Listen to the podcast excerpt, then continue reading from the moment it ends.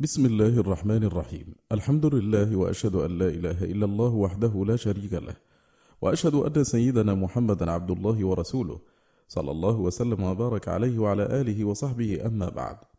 المجلس الثالث من مجالس سماع كتاب عدة الصابرين وذخيرة الشاكرين للإمام أبي عبد الله محمد بن أبي بكر بن أيوب بن قيم الجوزية رحمه الله تعالى يقرأه عليكم عمرو البساطي. يقول رحمه الله الباب الحادي عشر في الفرق بين صبر الكرام وصبر اللئام. كل أحد لا بد أن يصبر على بعض ما يكره إما اختيارا وإما اضطرارا. فالكريم يصبر اختيارا لعلمه بحسن عاقبة الصبر وأنه يحمد عليه ويذم على الجزع. وأنه إن لم يصبر لم يرد الجزع عليه فائتا ولم ينزع عنه مكروها. وأن المقدور لا حيلة في دفعه وما لم يقدر لا حيلة في تحصيله فالجزع خوف محض ضره أقرب من نفعه قال بعض العقلاء العاقل عند نزول المصيبة يفعل ما يفعله الأحمق بعد شهر كما قيل رأى الأمر يفضي إلى آخر فصير آخره أولا فإذا كان آخر الأمر الصبر والعبد غير محمود فما أحسن به أن يستقبل الأمر في أوله بما يستدبره به الأحمق في آخره. وقال بعض العقلاء من لم يصبر صبر الكرام سلا سلوى البهائم. فالكريم ينظر إلى المصيبة فإن رأى الجزع يردها ويدفعها. فإن رأى الجزع يردها ويدفعها فهذا قد ينفعه الجزع. وإن كان الجزع لا ينفعه فإنه يجعل المصيبة مصيبتين. فصل فصل. وأما اللئيم فإنه يصبر اضطرارا. فإنه يحوم حول ساحة الجزع فلا يراها تجدي عليه شيئا فيصبر صبر الموثق للضرب.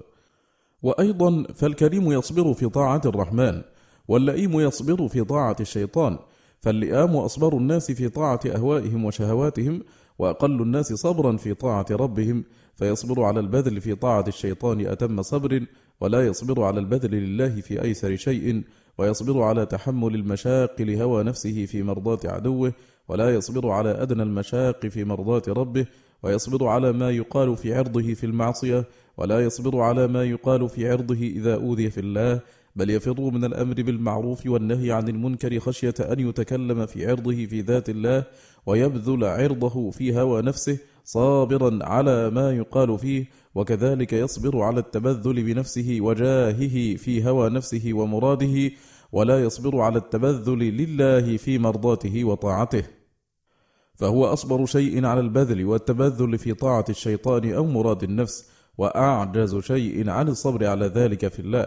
وهذا أعظم اللؤم ولا يكون صاحبه كريما عند الله ولا يقوم مع أهل الكرم إذا نودي بهم يوم القيامة على رؤوس الأشهاد. لا يعلمن أهل الجمع من أولى بالكرم اليوم. أين المتقون؟ الباب الثاني عشر. في الأسباب التي تعين على الصبر. لما كان الصبر مأمورا به جعل الله سبحانه له أسبابا تعين عليه وتوصل إليه. وكذلك ما أمر الله سبحانه بأمر إلا عان عليه ونصب له أسبابا تمده وتعين عليه كما أنه ما قدر داء إلا قدر له دواء وضمن الشفاء الشفاء باستعماله. فالصبر وإن كان شاقا كريها على النفوس فتحصيله ممكن وهو يتركب من مفردين العلم والعمل. فمنه ما تركب جميع الأدوية التي تداوى بها القلوب والأبدان. فلا بد من جزء علمي وجزء عملي. فمنه ما يركب هذا الدواء الذي هو أنفع الأدوية. فأما الجزء العلمي فهو إدراك ما في المأمور من الخير والنفع واللذة والكمال وإدراك ما في المحظور من الشر والضر والنقص. فإذا أدرك هذين العلمين كما ينبغي أضاف إليهما العزيمة الصادقة والهمة العالية والنخوة والمروءة الإنسانية وضم هذا الجزء إلى هذا الجزء. ومتى فعل ذلك حصل له الصبر وهانت عليه مشاقه وحلت له مرارته وانقلب ألمه لذة. وقد تقدم أن الصبر مصارعة باعث العقل والدين لباعث الهوى والنفس وكل متصارعين أردنا أن يغلب أحدهما على الآخر فالطريق فيه تقوية من أردنا أن تكون الغلبة له وتضعيف الآخر كالحال مع القوة والمرض سواء. فإذا قوي باعث شهوة الوقاع المحرم وغلب بحيث لا يملك معها فرجه أو يملكه ولكن لا يملك طرفه أو يملكه ولكن لا يملك قلبه بل لا يزال يحدثه بما هناك ويعده ويمنيه ويصرفه عن حقائق الذكر والتفكر فيما ينفعه في دنياه وآخرته. فإذا عزم على التداوي ومقاومة هذا الداء فليضعفه أولا بأمور.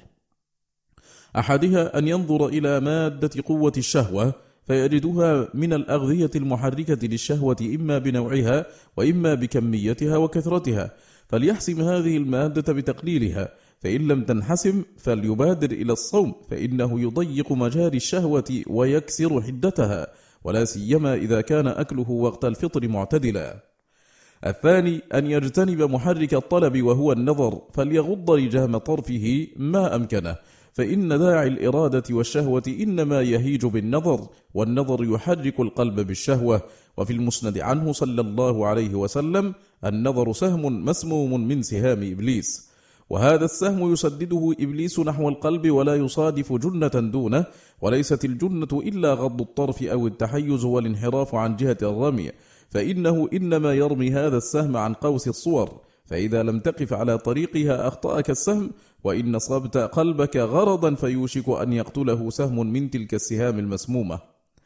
الثالث تسلية النفس بالمباح المعوض عن الحرام فإن كل ما يشتهيه الطبع ففيما أحبه الله سبحانه غنية عنه.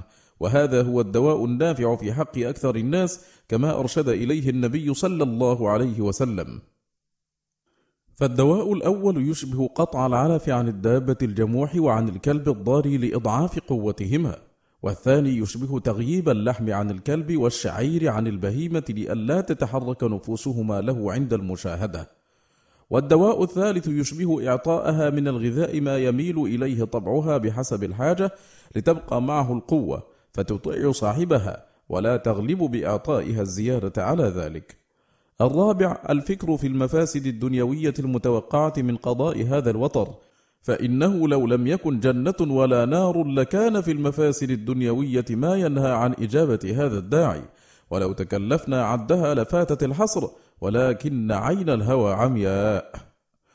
الخامس الفكرة في مقابح الصورة التي تدعوه نفسه إليها إن كانت معروفة بالإجابة وليعز لنفسه أن تشرب من حوض ترده الكلاب والذباب كما قيل سأترك وصلكم شرفا وعزا لخسة سائر الشركاء فيه وقال آخر إذا كثر الذباب على طعام رفعت يدي ونفسي تشتهيه وتجتنب الأسود ورود ماء إذا كان الكلاب يلغن فيه وليذكر مخالطة ريقه لريق كل خبيث ريقه الداء الدوي فإن ريق الفاسق داء كما قيل تسلى يا قلب عن سمح بمهجته مبذل كل من يلقاه يقرفه كالماء أي صد يأتيه ينهله والغصن أي نسيم مر يعطفه وإن حلى ريقه فاذكر مرارته في فم أبخر يحفيه ويرشفه.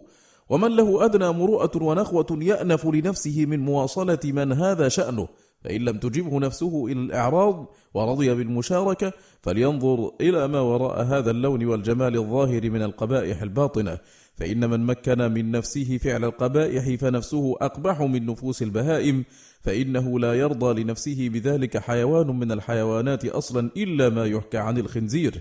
وأنه ليس في الحيوان لوطي سواه فقد رضي هذا الممكن من نفسه أن يكون بمنزلة الخنزير وهذا القبح يغطي كل جمال وملاحة في الوجه والبدن غير أن حبك الشيء يعمي ويصم. وإن كانت الصورة أنثى فقد خانت الله ورسوله وأهلها وبعلها ونفسها وأرثت ذلك لمن بعدها من ذريتها فلها نصيب من وزرهم وعارهم ولا نسبة لجمال صورتها إلى هذا القبح البتة. وإذا أردت معرفة ذلك فانظر إلى القبح الذي يعلو وجه أحدهما في كبره وكيف يقلب الله سبحانه تلك المحاسن مقابح حتى تعلو الوحشة والقبح وجهه كما قيل لو فكر العاشق في منتهى حسن الذي يسبيه لم يسبه وتفصيل هذه الوجوه يطول جدا فيكفي ذكر أصولها. فصل فصل. وأما تقوية باعث الدين فإنه يكون بأمور. أحدها إجلال الله تبارك وتعالى أن يعصى وهو يرى ويسمع ومن قام بقلبه مشهد إجلاله لم يطاوعه قلبه لذلك البتة. الثاني مشهد محبته سبحانه فيترك معصيته محبة له. فإن المحب لمن يحب مطيع وأفضل الترك ترك المحبين كما أن أفضل الطاعة طاعة المحبين فبين ترك المحب وطاعته وترك من يخاف العذاب وطاعته بون بعيد. الثالث مشهد النعمة والإحسان. فإن الكريم لا يعامل بالإساءة من أحسن إليه وإنما يفعل هذا لئام الناس. فليمنعه مشهد إحسان الله ونعمته عن معصيته حياء منه أن يكون خير الله وإنعامه نازلا إليه ومخالفاته ومعاصيه وقبائحه صاعدة إلى ربه. فملك ينزل بهذا وملك يعرج بهذا فأقبح بها من مقابلة. الرابع مشهد الغضب والانتقام. فإن الرب تعالى إذا تمادى العبد في معصيته غضب وإذا غضب لم يقم لغضبه شيء فضلا عن هذا العبد الضعيف. الخامس مشهد الفوات وهو ما يفوته بالمعصية من خير الدنيا والآخرة وما يحدث له بها من كل اسم مذموم عقلا وشرعا وعرفا. وتزول عنه من الأسماء الممدوحة شرعا وعقلا وعرفا. ويكفي في هذا المشهد مشهد فوات الإيمان الذي أدنى مثقال ذرة منه خير من الدنيا وما فيها أضعافا مضاعفة. فكيف يبيعه بشهوة تذهب لذتها وتبقى سوء معيشتها؟ تذهب الشهوة وتبقى الشقوة. وقد صح عن النبي صلى الله عليه وسلم أنه قال لا يزني الزاني حين يزني وهو مؤمن. قال بعض الصحابة ينزع منه الإيمان حتى يبقى على رأسه مثل الظلة فإن تاب عاد إليه. وقال بعض التابعين ينزع عنه الإيمان كما ينزع عنه القميص فإن تاب لبسه. ولهذا رأى النبي صلى الله عليه وسلم في الحديث الذي رواه البخاري في صحيحه الزناة في التنور عراء لأنهم تعروا من لباس الإيمان وعادت النور الشهوة الذي كان في قلوبهم تنورا ظاهرا يحمى عليه بالنار. السادس مشهد القهر والظفر. فإن قهر الشهوة والظفر بالشيطان له حلاوة ومسرة وفرحة عند من ذاق ذلك أعظم من الظفر بعدوك من الآدميين وأحلى موقعا وأتم فرحة. وأما عاقبته فأحمد عاقبة وهو كعاقبة شرب الدواء النافع الذي أزال داء الجسد وأعاده إلى صحته واعتداله. السابع مشهد العوض وهو ما وعد الله سبحانه به تعويض من ترك المحارم لأجله ونهى نفسه عن هواها ولوازن بين العوض والمعوض فأيهما كان أولى بالإيثار اختاره وارتضاه لنفسه. الثامن مشهد المعية وهي نوعان معية عامة ومعية خاصة. فالعامة اطلاع الرب تعالى عليه وكونه بعينه لا تخفى عليه حاله وقد تقدم والمقصود هنا المعية الخاصة كقوله إن الله مع الصابرين وقوله إن الله مع الذين اتقوا والذين هم محسنون وقوله وإن الله لمع المحسنين.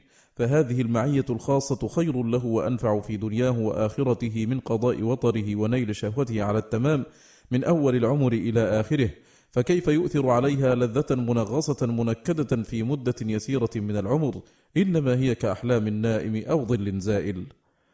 التاسع مشاهدة المغافصة والمعاجلة وهو أن يخاف أن يغافصه الأجل فيأخذه الله عز وجل على غرة فيحال بينه وبين ما يشتهي من لذات الدنيا وبينه وبين ما يشتهي من لذات الآخرة. فيا لها من حسرة ما أمرها وما أصعبها لكن ما يعرفها إلا من جربها. وفي بعض الكتب القديمة يا من لا يأمن على نفسه طرفة عين ولا يتم له سرور يوم الحذر الحذر. العاشر مشهد البلاء والعافية فإن البلاء في الحقيقة ليس إلا الذنوب وعواقبها والعافية المطلقة هي الطاعات وعواقبها فأهل البلاء هم أهل المعصية وإن عوفيت أبدانهم وأهل العافية هم أهل الطاعة وإن مرضت أبدانهم.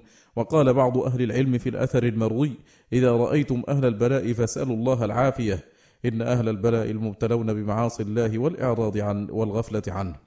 وهذا وإن كان أعظم البلاء فاللفظ يتناول أنواع المبتلين في أبدانهم وأديانهم والله أعلم. الحادي عشر أن يعود باعث الدين ودواعيه مصارعة الهوى ومقاومته على التدريج قليلا قليلا حتى يدرك لذة الظفر. فتقوى حينئذ همته فإن من ذاق لذة شيء قويت همته في تحصيله. والاعتياد لممارسة الأعمال الشاقة يزيد القوى التي تصدر عنها تلك الأعمال ولذلك تجد قوى الحمالين وأرباب الصنائع الشاقة تتزايد بخلاف البزاز والخياط ونحوهما. ومن ترك المجاهدة بالكلية ضعف فيه باعث الدين وقوي فيه باعث الشهوة ومن عود نفسه مخالفة الهوى غلبه متى أراد. الثاني عشر كف الباطن عن حديث النفس وإذا مرت به الخواطر نفاها ولا يؤويها ويساكنها فإنها تصير منى وهي رؤوس أموال المفاليس. ومتى ساكن الخواطر صارت أماني ثم تقوى فتصير هموما ثم تقوى فتصير إرادات ثم تقوى فتصير عزما يقترن به المراد. فدفع الخاطر الأول أسهل وأيسر من دفع أثر المقدور بعد وقوعه وترك معاودته. الثالث عشر قطع العلائق والأسباب التي تدعوه إلى موافقة الهوى. وليس المراد أن لا يكون له هوى بل يصرف هواه إلى ما ينفعه ويستعمله في تنفيذ مراد الرب تعالى. فإن ذلك يدفع عنه شر استعماله في معاصيه فإن كل شيء من الإنسان يستعمله لله فإن الله يقيه شر استعماله لنفسه وللشيطان وما لا يستعمله لله استعمله لنفسه وهواه ولا بد. فالعلم إن لم يكن لله كان للنفس والهوى والعمل إن لم يكن لله كان للرياء والنفاق والمال إن لم ينفق لله أنفق في طاعة الشيطان والهوى والجاه إن لم يستعمل لله استعمل صاحبه في هواه وحظوظه والقوة إن لم يستعملها في أمر الله استعملته في معصيته. فمن عود نفسه العمل لله لم يكن عليه أشق من العمل لغيره. ومن عود نفسه العمل لهواه وحظه لم يكن عليه أشق من الإخلاص والعمل لله. وهذا في جميع أبواب الأعمال. فليس شيء أشق على المنفق لله من الإنفاق لغيره. وكذا بالعكس.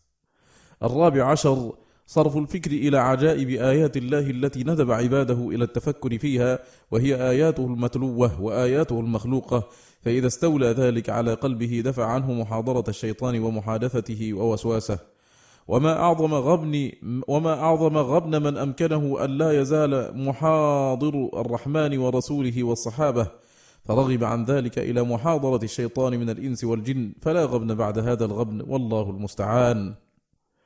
الخامس عشر التفكر في الدنيا وسرعة زوالها وقرب انقضائها فلا يرضى لنفسه أن يتزود منها إلى دار بقائه وخلوده أخس ما فيها وأقله نفعا إلا ساقط الهمة دنيء المروءة ميت القلب.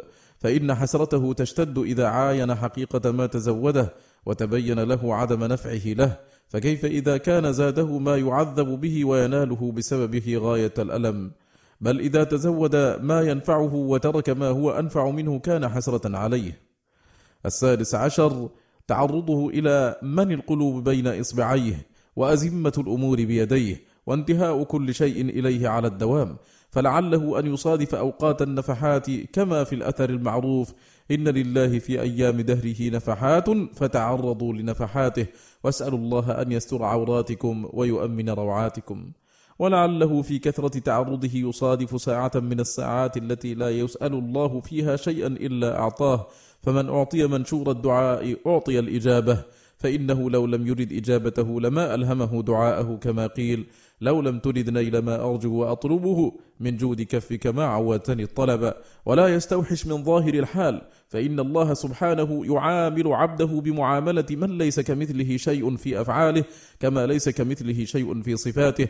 فإنه ما حرمه إلا ليعطيه ولا أمرضه إلا ليشفيه ولا أفقره إلا ليغنيه ولا أماته إلا ليحييه وما أخرج أبويه من الجنة إلا ليعيدهما إليها على أكمل حال. كما قيل يا آدم لا تجزع من قولي لك اخرج منها فلك خلقتها وسأعيدك إليها. فالرب تعالى ينعم على عبده بابتلائه ويعطيه بحرمانه ويصحه بسقمه. فلا يستوحش عبده من حالة تسوءه أصلا إلا إذا كانت تغضبه عليه وتبعده منه.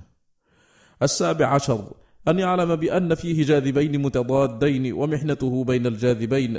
جاذب يجذبه إلى الرفيق الأعلى من أهل عليين وجاذب يجذبه إلى أسفل سافلين. فكل من قاد مع الجاذب الأعلى صعد درجة حتى ينتهي إلى حيث يليق به من المحل الأعلى. وكل من قاد إلى الجاذب الأسفل نزل درجة حتى ينتهي إلى موضعه من سجين. ومتى أراد أن يعلم هل هو مع الرفيق الأعلى أو الأسفل فلينظر أين روحه في هذا العالم.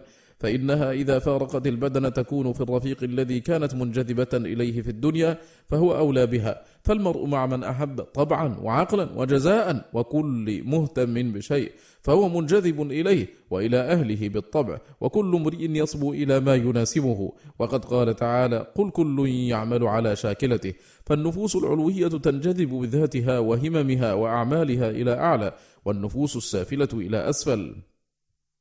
الثامن عشر أن يعلم أن تفريغ المحل شرط لنزول غيث الرحمة وتنقيته من الدغل شرط لكمال الزرع. فمتى لم يفرغ المحل لم يصادف غيث الرحمة محلا فارغا قابلا ينزل فيه. وإن فرغه حتى أصابه غيث الرحمة لكنه لم ينقه من الدغل لم يكن الزرع زرعا كاملا بل ربما غلب الدغل على الزرع وكان الحكم له. وهذا كالذي يصلح أرضه ويهيئها لقبول الزرع ويودع فيها البذر وينتظر نزول الغيث فإذا طهر العبد قلبه وفرغه من إرادات السوء وخواطره وبذر فيه بذر الذكر والفكر والمحبة والإخلاص وعرضه لمهاب رياح الرحمة وانتظر نزول غيث الرحمة في أوانه كان جديرا في حصول المغل. وكما يقوى الرجاء لنزول الغيث في وقته كذلك يقوى الرجاء لإصابة نفحات الرحمن جل جلاله في الأوقات الفاضلة والأحوال الشريفة. ولا سيما إذا اجتمعت الهمم وتساعدت القلوب وعظم الجمع كجمع عرفة وجمع الاستسقاء وجمع أهل الجمعة. فإن اجتماع الهمم والأنفاس أسباب نصبها الله تعالى مقتضية لحصول الخير ونزول الرحمة كما نصب سائر الأسباب مفضية إلى مسبباتها. بل هذه الأسباب في حصول الرحمة أقوى من الأسباب الحسية في حصول مسبباتها. ولكن العبد لجهله يغلب عليه الشاهد على الغائب والحس على العقل ولظلمه يؤثر ما يحكم به هذا ويقتضيه على ما يحكم به الآخر ويقتضيه. ولو فرغ العبد المحل وهيأه وأصلحه لرأى العجائب. فإن فضل الله لا يرده إلا المانع الذي في العبد. فلو أزال ذلك المانع فلو أزال ذلك المانع لسار إليه الفضل من كل صوب. فتأمل حال نهر عظيم يسقي كل أرض يمر عليها. فحصل بينه وبين بعض الأرض المعطشة المجدبة سكر وسد كثيف فصاحبها يشكو الجذب والنهر إلى جانب أرضه. التاسع عشر. أن يعلم العبد أن الله سبحانه خلقه لبقاء لا فناء له ولعز لا ذل معه وأمن لا خوف فيه وغناء لا فقر معه ولذة لا ألم معها وكمال لا نقص فيه وامتحنه في هذه الدار بالبقاء الذي يسرع إليه الفناء والعز الذي يقارنه الذل ويعقبه الذل والأمن الذي معه الخوف وبعده الخوف وكذلك الغناء واللذة والفرحة والسرور والنعيم الذي هنا مشوب بضده يتعقبه ضده وهو سريع الزوال فغلط أكثر الخلق في هذا المقام إذ طلبوا النعيم والبقاء والعز والملك والجاه في غير محله ففاتهم في محله وأكثرهم لم يظفر بما طلبه من ذلك والذي ظفر به إنما هو متاع قليل ثم يزول عنه والرسل إنما جاءوا بالدعوة إلى النعيم المقيم والملك الكبير فمن أجابهم حصل له ألذ ما في الدنيا وأطيبه فكان عيشه فيها أطيب من عيش الملوك فمن دونهم. فإن الزهد في الدنيا ملك حاضر والشيطان يحسد المؤمن عليه أعظم حسد فيحرص كل الحرص على أن لا يصل إليه. فإن العبد إذا ملك شهوته وغضبه فانقاد معه لداعي الدين فهو الملك حقا. لأن صاحب هذا الملك حر والملك المنقاد لشهوته وغضبه عبد شهوته وغضبه فهو مسخر مملوك في زي مالك يقوده زمام الشهوة والغضب كما يقاد البعير. فالمغرور المخدوع يقع نظره على الملك الظاهر الذي صورته ملك وباطنه رق وعلى الشهوة التي أولها لذة وآخرها حسرة. والبصير الموفق يغير نظرة من الأوائل إلى الأواخر ومن المبادئ إلى العواقب وذلك فضل الله يؤتيه من يشاء والله ذو الفضل العظيم. العشرون ألا يغتر باعتقاده أن مجرد العلم بما ذكرنا كاف في حصول المقصود بل لا بد أن يضيف إليه بذل الجهد في استعماله واستفراغ الوسع والطاقة فيه وملاك ذلك الخروج عن العوائد فإنها أعداء الكمال والفلاح. فلا أفلح من استمر على عوائده أبدا ويستعين على الخروج عن العوائد بالهرب عن مظان الفتنة والبعد منها. قال النبي صلى الله عليه وسلم من سمع بالدجال فلينأ عنه فما استعين على التخلص من الشر بمثل البعد عن أسبابه ومظانه. وها هنا لطيفة للشيطان لا يتخلص منها إلا حاذق وهي أن يظهر له في مظان الشر بعض شيء من الخير ويدعوه إلى تحصيله فإذا قرب منه ألقاه في الشبكة والله المستعان. الباب الثالث عشر. في بيان أن الإنسان لا يستغني عن الصبر في حال من الأحوال. ما دام قلم التكليف جاريا عليه لا يستغني عن الصبر في حال من الأحوال فإنه بين أمر يجب امتثاله وتنفيذه ونهي يجب عليه اجتنابه وتركه وقدر يجب عليه الصبر عليه اتفاقا ونعمة يجب عليه شكر المنعم عليها وإذا كانت هذه الأحوال لا تفارقه فالصبر لازم له إلى الممات. وكل ما يلقى العبد في هذه الدار لا يخلو من نوعين. أحدهما يوافق هواه ومراده والآخر يخالفه وهو يحتاج إلى الصبر في كل منهما. أما النوع الموافق لغرضه كالصحة والسلامة والجاه والمال وأنواع الملاذ المباحة وهو أحوج شيء إلى الصبر فيها من وجوه. أحدها أنه لا يركن إليها ولا يغتر بها ولا تحمله على البطر والآشر والفرح المذموم الذي لا يحب الله أهله. الثاني أن لا ينهمك في نيلها ويبالغ في استقصائها فإنها تنقلب إلى أضدادها. فمن بالغ في الأكل والشرب والجماع انقلب ذلك إلى ضده وحرم الأكل والشرب والجماع. الثالث أن يصبر على أداء حق الله فيها ولا يضيعه فيسلبها. الرابع أن يصبر عن صرفها في الحرام فلا يمكن نفسه من كل ما تريده منها فإنها توقعه في الحرام فإن احترز كل الاحتراز أوقعته في المكروه ولا يصبر على السراء إلا الصديقون. قال بعض السلف البلاء يصبر عليه المؤمن والكافر ولا يصبر على العافية إلا صديق. وقال عبد الرحمن بن عوف ابتلينا بالضراء فصبرنا وابتلينا بالسراء فلم نصبر. ولذلك حذر الله سبحانه عباده من فتنة المال والأزواج والأولاد فقال تعالى يا أيها الذين آمنوا لا تلهكم أموالكم ولا أولادكم عن ذكر الله. وقال يا أيها الذين آمنوا إن من أزواجكم وأولادكم عدوا لكم فاحذروهم. وليس المراد من هذه العداوة ما يفهمه كثير من الناس أنها عداوة البغضاء والمحادة بل عداوة المحبة الصادة للآباء عن الهجرة والجهاد وتعلم العلم والصدقة وغير ذلك من أعمال البر. كما في جامع الترمذي من حديث إسرائيل حدثنا سماك عن عكرمة عن ابن عباس وسأله رجل عن هذه الآية يا أيها الذين آمنوا إن من أزواجكم وأولادكم عدوا لكم فاحذروهم. قال هؤلاء رجال أسلموا من أهل مكة فأرادوا أن يأتوا النبي صلى الله عليه وسلم فأبى أزواجهم وأولادهم أن يدعوهم أن يأتوا رسول الله صلى الله عليه وسلم. فلما أتوا رسول الله صلى الله عليه وسلم ورأوا الناس قد فقهوا في الدين هموا أن يعاقبوهم. فأنزل الله عز وجل يا أيها الذين آمنوا الآية قال الترمذي هذا حديث حسن صحيح وما أكثر ما فات العبد من الكمال والفلاح بسبب زوجته وولده. وفي الحديث الولد مبخالة مجبنة وقال الإمام أحمد حدثنا زيد بن الحباب قال حدثني حسين بن واقد قال حدثني عبد الله بن بريدة قال سمعت أبي يقول كان رسول الله صلى الله عليه وسلم يخطبنا فجاء الحسن والحسين عليهما قميصان أحمران يمشيان ويعثران فنزل رسول الله صلى الله عليه وسلم عن المنبر فحملهما فوضعهما بين يديه ثم قال صدق الله إنما أموالكم وأولادكم فتنة نظرت إلى هذين الصبيين يمشيان ويعثران فلم أصبر حتى قطعت حديثي ورفعتهما. وهذا من كمال رحمته صلى الله عليه وسلم ولطفه بالصغار وشفقته عليهم وهو تعليم منه لأمته الرحمة والشفقة واللطف بالصغار. فصل فصل.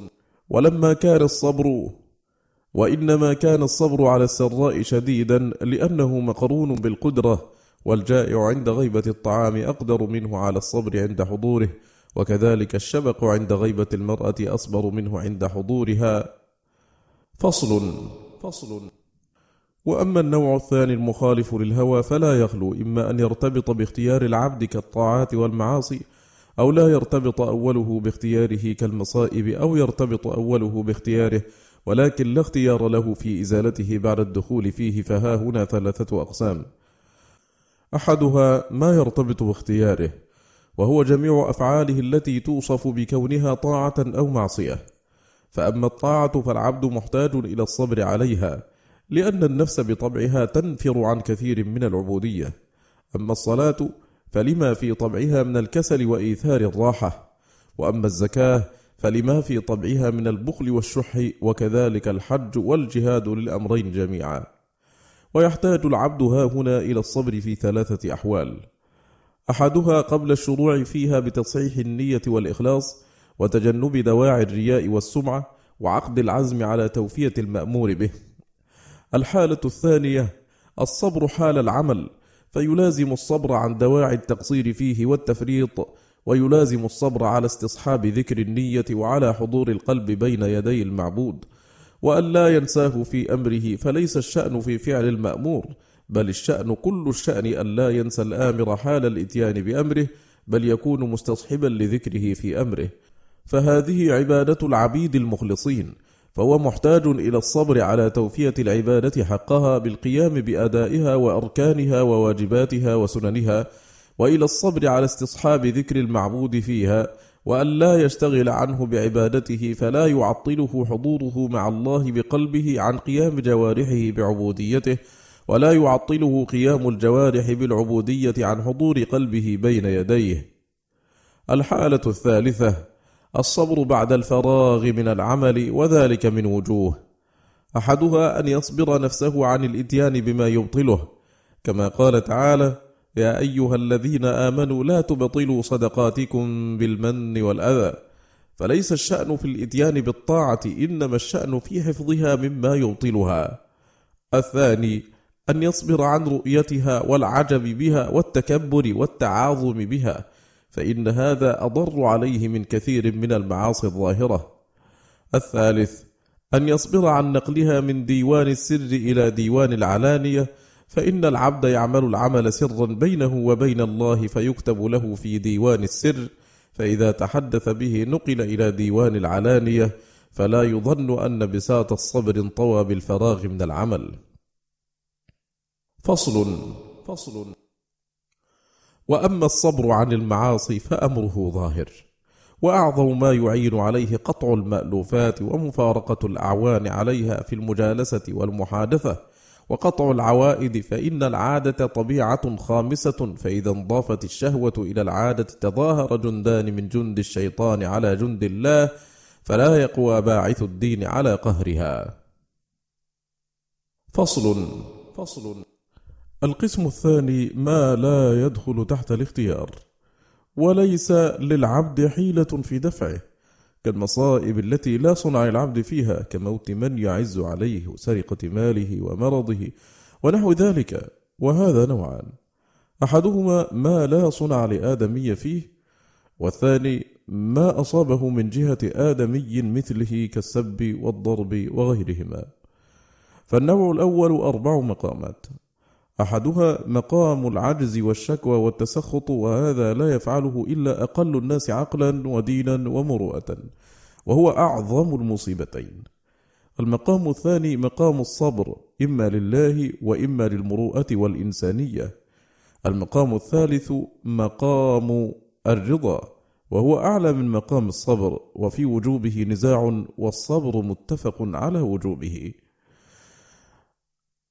المقام الرابع مقام الشكر وهو أعلى من مقام الرضا فإنه يشهد البلية نعمة فيشكر المبتلي عليها. وأما النوع الثاني وهو ما أصابه من قبل الناس فله فيه هذه المقامات وتنضاف إليها أربعة أخر.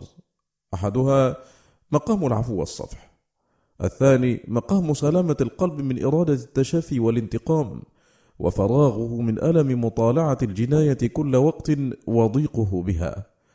الثالث مقام شهود القدر وأنه وإن كان ظالما بإيصال هذا الأذى إليك فالذي قدره عليك وأجراه على يد هذا الظالم ليس بظالم وأذى الناس مثل الحر والبرد لا حيلة في دفعه فالمتسخط من أذى الحر والبرد غير حازم والكل جار بالقدر وإن اختلفت طرقه وأسبابه المقام الرابع مقام الإحسان إلى المسيء ومقابلة إساءته بإحسانك. وفي هذا المقام من الفوائد والمصالح ما لا يعلمه إلا الله فإن فات العبد هذا المقام العالي فلا يرضى لنفسه بأخص المقامات وأسفلها.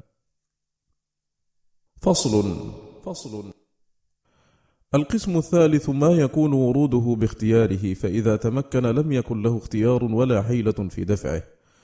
وهذا كالعشق الذي أوله اختيار وآخره اضطرار وكالتعرض لأسباب الأمراض والآلام التي لا حيلة في دفعها بعد مباشرة أسبابها كما لا حيلة في دفع السكر بعد تناول المسكر.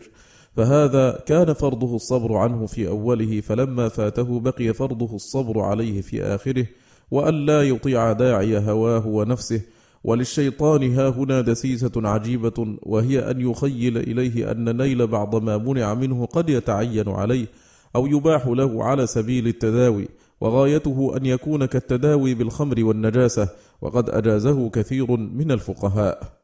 وهذا من أعظم الجهل فإن هذا التداوي لا يزيل الداء بل يزيده ويقويه وكم ممن تداوى بذلك فكان هلاك دينه ودنياه في هذا الدواء. بل الدواء النافع لهذا الداء الصبر والتقوى كما قال تعالى وإن تصبروا وتتقوا فإن ذلك من عزم الأمور وقال إنه من يتق ويصبر فإن الله لا يضيع أجر المحسنين فالصبر والتقوى دواء كل داء من أدواء الدين ولا يستغني أحدهما عن صاحبه. فإن قيل فهل يثاب على الصبر في هذا القسم إذا كان عاصيا مفرطا يتعاطى أسبابه؟ وهل يكون معاقبا على ما تولد منه وهو غير اختياري له؟ قيل نعم إذا صبر لله وندم على ما تعاطاه من المسبب المحظور أثيب على صبره لأنه جهاد منه لنفسه وعمل صالح والله لا يضيع أجر من أحسن عملا. وأما عقوبته فإنه يستحق العقوبة على المسبب وما تولد منه كما يعاقب السكران على ما جناه في حال سكره. فإذا كان المسبب محظورا لم يكن السكران معذورا فإن الله سبحانه يعاقب على الأسباب المحرمة وعلى ما تولد منها كما يثيب على الأسباب المأمور بها وعلى ما تولد منها. ولهذا كان من دعا إلى بدعة وضلالة فعليه من الوزر مثل أوزار من تبعه لأن اتباعهم له تولد عن فعله. ولذلك كان على ابن آدم القاتل لأخيه كفل من ذنب كل قاتل ظلما إلى يوم القيامة. وقد قال تعالى ليحملوا أوزارهم كاملة يوم القيامة ومن أوزار الذين يضلونهم بغير علم. وقال ولا يحملن أثقالهم وأثقالا مع أثقالهم.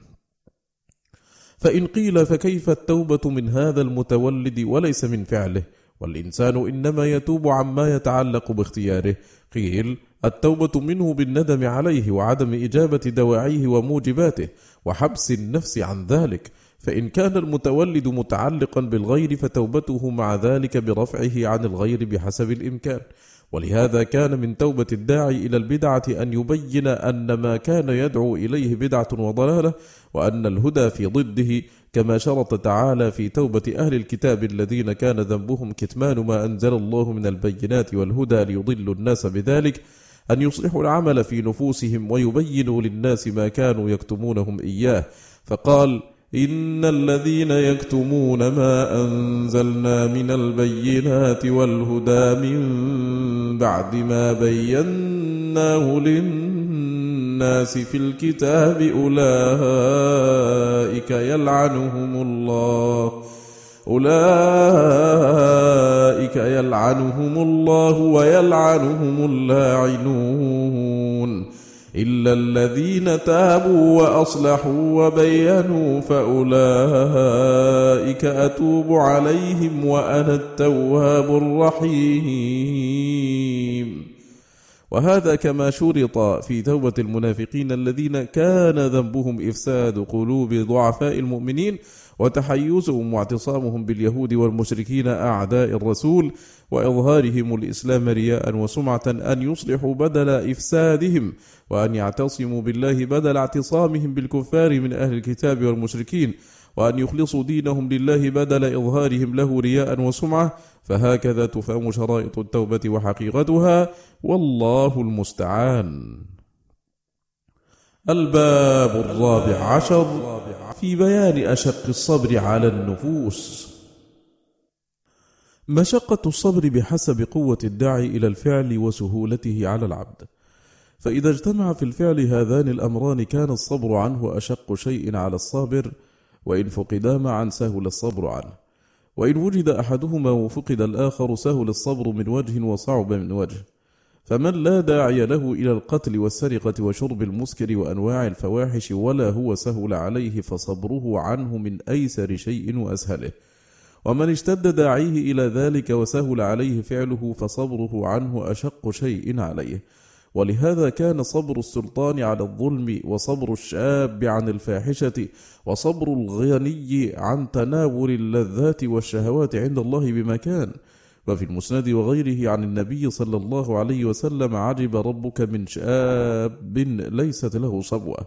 ولذلك استحق السبعة المذكورون في الحديث أن يظلهم الله في ظل عرشه لكمال صبرهم ومشقته فإن صبر الإمام المتسلط على العدل في قسمه وحكمه ورضاه وغضبه وصبر الشاب على عبادة الله ومخالفة هواه وصبر الرجل على ملازمة المسجد وصبر المتصدق على إخفاء الصدقة حتى عن بعضه وصبر المدعو إلى الفاحشة مع جمال الداعي ومنصبه وصبر المتحابين في الله على ذلك في حال اجتماعهما وافتراقهما وصبر الباكي من خشية الله على كتمان ذلك وإظهاره للناس من أشق الصبر.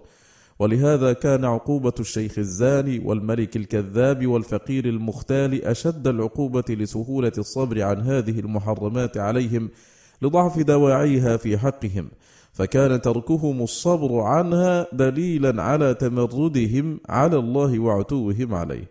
ولهذا كان الصبر عن معاصي اللسان والفرج من أصعب أنواع الصبر لشدة الداعي إليهما وسهولتهما.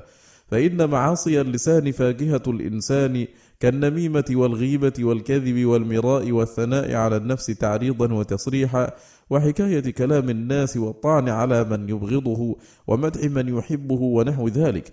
فتتفق قوة الداعي وتيسير حركة اللسان فيضعف الصبر. ولهذا قال صلى الله عليه وسلم لمعاذ أمسك عليك لسانك. فقال وإنا لمؤاخذون بما نتكلم به. فقال وهل يكب الناس في النار على مناخرهم إلا حصائد ألسنتهم؟ ولا سيما إذا صارت المعاصي اللسانية معتادة للعبد فإنه يعز عليه الصبر عنها.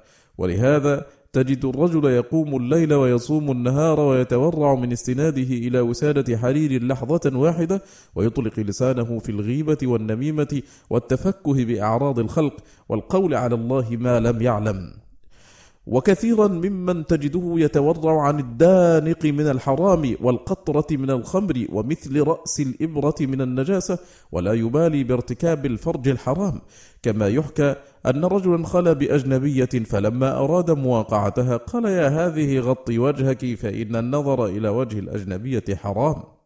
وقد سأل عبد الله بن عمر رجل من أهل الكوفة عن دم البعوض فقال انظروا إلى هؤلاء يسألوني عن دم البعوض وقد قتلوا ابن بنت رسول الله صلى الله عليه وسلم.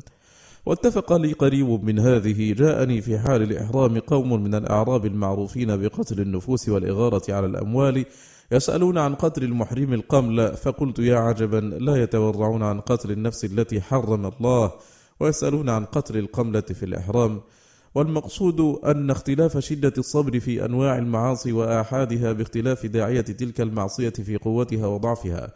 ويذكر عن علي رضي الله عنه الصبر ثلاثة فصبر على المصيبة وصبر على الطاعة وصبر عن المعصية. فمن صبر على المصيبة حتى يردها بحسن عزائها كتب الله له ثلاثمائة درجة. ومن صبر على الطاعة كتبت له ستمائة درجة. ومن صبر على المعصية كتبت له تسعمائة درجة. وقال ميمون بن مهران الصبر صبران فالصبر على المصيبة حسن وأفضل منه الصبر عن المعصية. وقال الفضيل في قوله تعالى سلام عليكم بما صبرتم قال صبروا على ما أمروا وصبروا عما نهوا عنه وكأنه جعل الصبر على المصيبة داخلا في قسم المأمور به والله أعلم. الباب الخامس عشر. في ذكر ما ورد في الصبر من نصوص الكتاب العزيز. قال الإمام أحمد ذكر الله الصبر في القرآن في تسعين موضعا. انتهى. ونحن نذكر الأنواع التي سيق فيها الصبر وهي عدة أنواع. أحدها الأمر به كقوله واصبر وما صبرك إلا بالله واصبر لحكم ربك. الثاني النهي عما يضاده كقوله ولا تستعجل لهم. وقوله ولا تهنوا ولا تحزنوا وقوله ولا تكن كصاحب الحوت وبالجملة فكل ما نهي عنه فإنه يضاد الصبر المأمور به. الثالث تعليق الفلاح به كقوله يا أيها الذين آمنوا اصبروا وصابروا ورابطوا واتقوا الله لعلكم تفلحون. فعلق الفلاح بمجموع هذه الأمور. الرابع الإخبار عن مضاعفة أجر الصابر على غيره. كقوله أولئك يؤتون أجرهم مرتين بما صبروا وقوله إنما يوفى الصابرون أجرهم بغير حساب. قال سليمان بن القاسم كل عمل يعرف ثوابه إلا الصبر. قال الله تعالى إنما يوفى الصابرون أجرهم بغير حساب. قال كالماء المنهمر. الخامس تعليق الإمامة في الدين به وباليقين. قال الله تعالى وجعلنا منهم أئمة يهدون بأمرنا لما صبروا وكانوا بآياتنا يوقنون. فبالصبر واليقين تنال الإمامة في الدين. السادس ظفرهم بمعية الله سبحانه لهم. قال تعالى إن الله مع الصابرين. كما قال أبو علي فاز الصابرون بعز الدارين لأنهم نالوا من الله معيته. السابع أنه جمع للصابرين ثلاثة أمور لم يجمعها لغيرهم وهي الصلاة منه عليهم ورحمته لهم وهدايته إياهم. قال تعالى وبشر الصابرين الذين إذا أصابتهم مصيبة قالوا إنا لله وإنا إليه راجعون. أولئك عليهم صلوات من ربهم ورحمة وأولئك هم المهتدون. وقال بعض السلف وقد عزي على مصيبة نالته فقال ما لي لا أصبر وقد وعدني الله على الصبر ثلاث خصال كل خصلة منها خير من الدنيا وما عليها. الثامن أنه سبحانه جعل الصبر عونا وعدة وأمر بالاستعانة به فقال واستعينوا بالصبر والصلاة فمن لا صبر له لا عون له. التاسع أنه سبحانه علق النصر بالصبر والتقوى فقال بلى إن تصبروا وتتقوا ويأتوكم من فورهم هذا يمددكم ربكم بخمسة آلاف من الملائكة مسومين. ولهذا قال النبي صلى الله عليه وسلم واعلم أن النصر مع الصبر. العاشر أنه سبحانه جعل الصبر والتقوى جنة عظيمة من كيد العدو ومكره فما استجن العبد من ذلك بجنة أعظم منها. فقال تعالى وإن تصبروا وتتقوا لا يضركم كيدهم شيئا. الحادي عشر أنه سبحانه أخبر أن ملائكته تسلم عليهم في الجنة بصبرهم كما قال تعالى والملائكة يدخلون عليهم من كل باب سلام عليكم بما صبرتم فنعم عقب الدار. الثاني عشر أنه سبحانه أباح لهم أن يعاقبوا بمثل ما عوقبوا به ثم أقسم قسما مؤكدا غاية التوكيد أن صبرهم خير لهم. فقال وإن عاقبتم فعاقبوا بمثل ما عوقبتم به ولئن صبرتم لهو خير للصابرين. فتأمل هذا التأكيد بالقسم المدلول عليه بالواو ثم باللام بعده ثم باللام التي في الجواب الثالث عشر أنه سبحانه رتب المغفرة والأجر الكبير على الصبر والعمل الصالح فقال: إلا الذين صبروا وعملوا الصالحات أولئك لهم مغفرة وأجر كبير. وهؤلاء ثنية الله من نوع الإنسان المذموم الموصوف باليأس والكفر عند المصيبة والفرح والفخر عند النعمة ولا خلاص من هذا الذم إلا بالصبر والعمل الصالح كما لا تنال المغفرة والأجر الكبير إلا بهما. الرابع عشر أنه سبحانه جعل الصبر على المصائب من عزم الأمور أي مما يعزم عليه من الأمور التي إنما يعزم على أجلها وأشرفها. فقال ولمن صبر وغفر إن ذلك لمن عزم الأمور وقال لقمان لابنه وأمر بالمعروف وانهى عن المنكر واصبر على ما أصابك إن ذلك من عزم الأمور. الخامس عشر أنه سبحانه وعد المؤمنين بالنصر والظفر وهي كلمته التي سبقت لهم وهي الكلمة الحسنى وأخبر أنه إنما نالهم بالصبر. فقال تعالى وتمت كلمة ربك الحسنى على بني إسرائيل بما صبروا. السادس عشر أنه سبحانه علق محبته بالصبر وجعلها لأهله فقال تعالى وكأي من نبي قاتل معه ربيون كثير فما وهنوا لما أصابهم في سبيل الله وما ضعفوا وما استكانوا والله يحب الصابرين. السابع عشر أنه أخبر عن خصال الخير أنه لا يلقاها إلا الصابرون في موضعين من كتابه.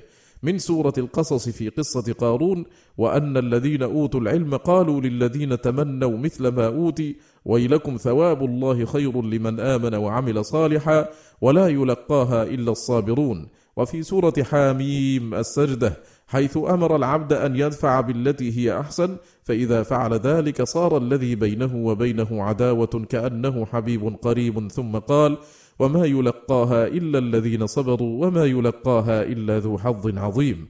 الثامن عشر أنه سبحانه أخبر أنه إنما ينتفع بآياته ويتعظ بها الصبار الشكور.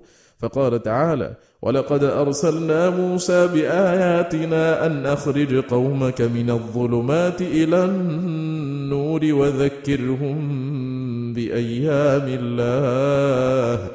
إن في ذلك لآيات لكل صبار شكور. وقال تعالى في لقمان ألم تر أن الفلك تجري في البحر بنعمة الله ليريكم من آياته؟ إن في ذلك لآيات لكل صبار شكور. وقال تعالى في قصة سبأ فجعلناهم أحاديث ومزقناهم كل ممزق. إن في ذلك لآيات لكل صبار شكور. وقال تعالى ومن آياته الجوار في البحر كالأعلام. إن يشأ يسكن الريح فيظللن رواكد على ظهره.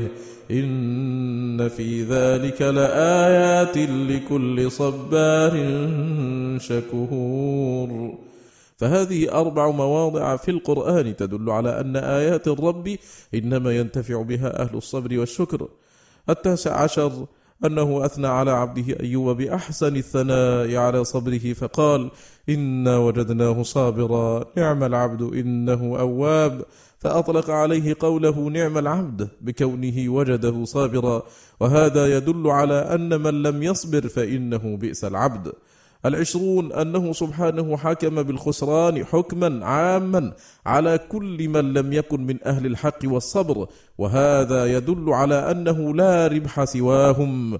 فقال تعالى والعصر إن الإنسان لفي خسر إلا الذين آمنوا وعملوا الصالحات وتواصوا بالحق وتواصوا بالصبر.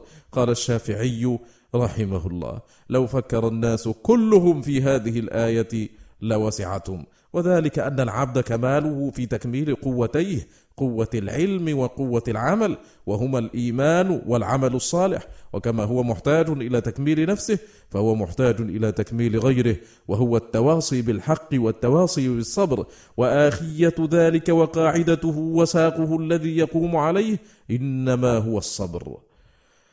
الحادي والعشرون أنه سبحانه خص أهل الميمنة بأنهم أهل الصبر والرحمة الذين قامت بهم هاتان الخصلتان ووصوا بهما غيرهم فقال تعالى ثم كان من الذين آمنوا وتواصوا بالصبر وتواصوا بالمرحمة أولئك أصحاب الميمنة وهذا حصر لأصحاب الميمنة في من قام به هذان الوصفان والناس بالنسبة إليهما أربعة أقسام هؤلاء خير الأقسام وشرهم من لا صبر له ولا رحمة ويليه من له صبر ولا رحمة عنده ويليه القسم الرابع وهو من له رحمة ورقة ولكن لا صبر له.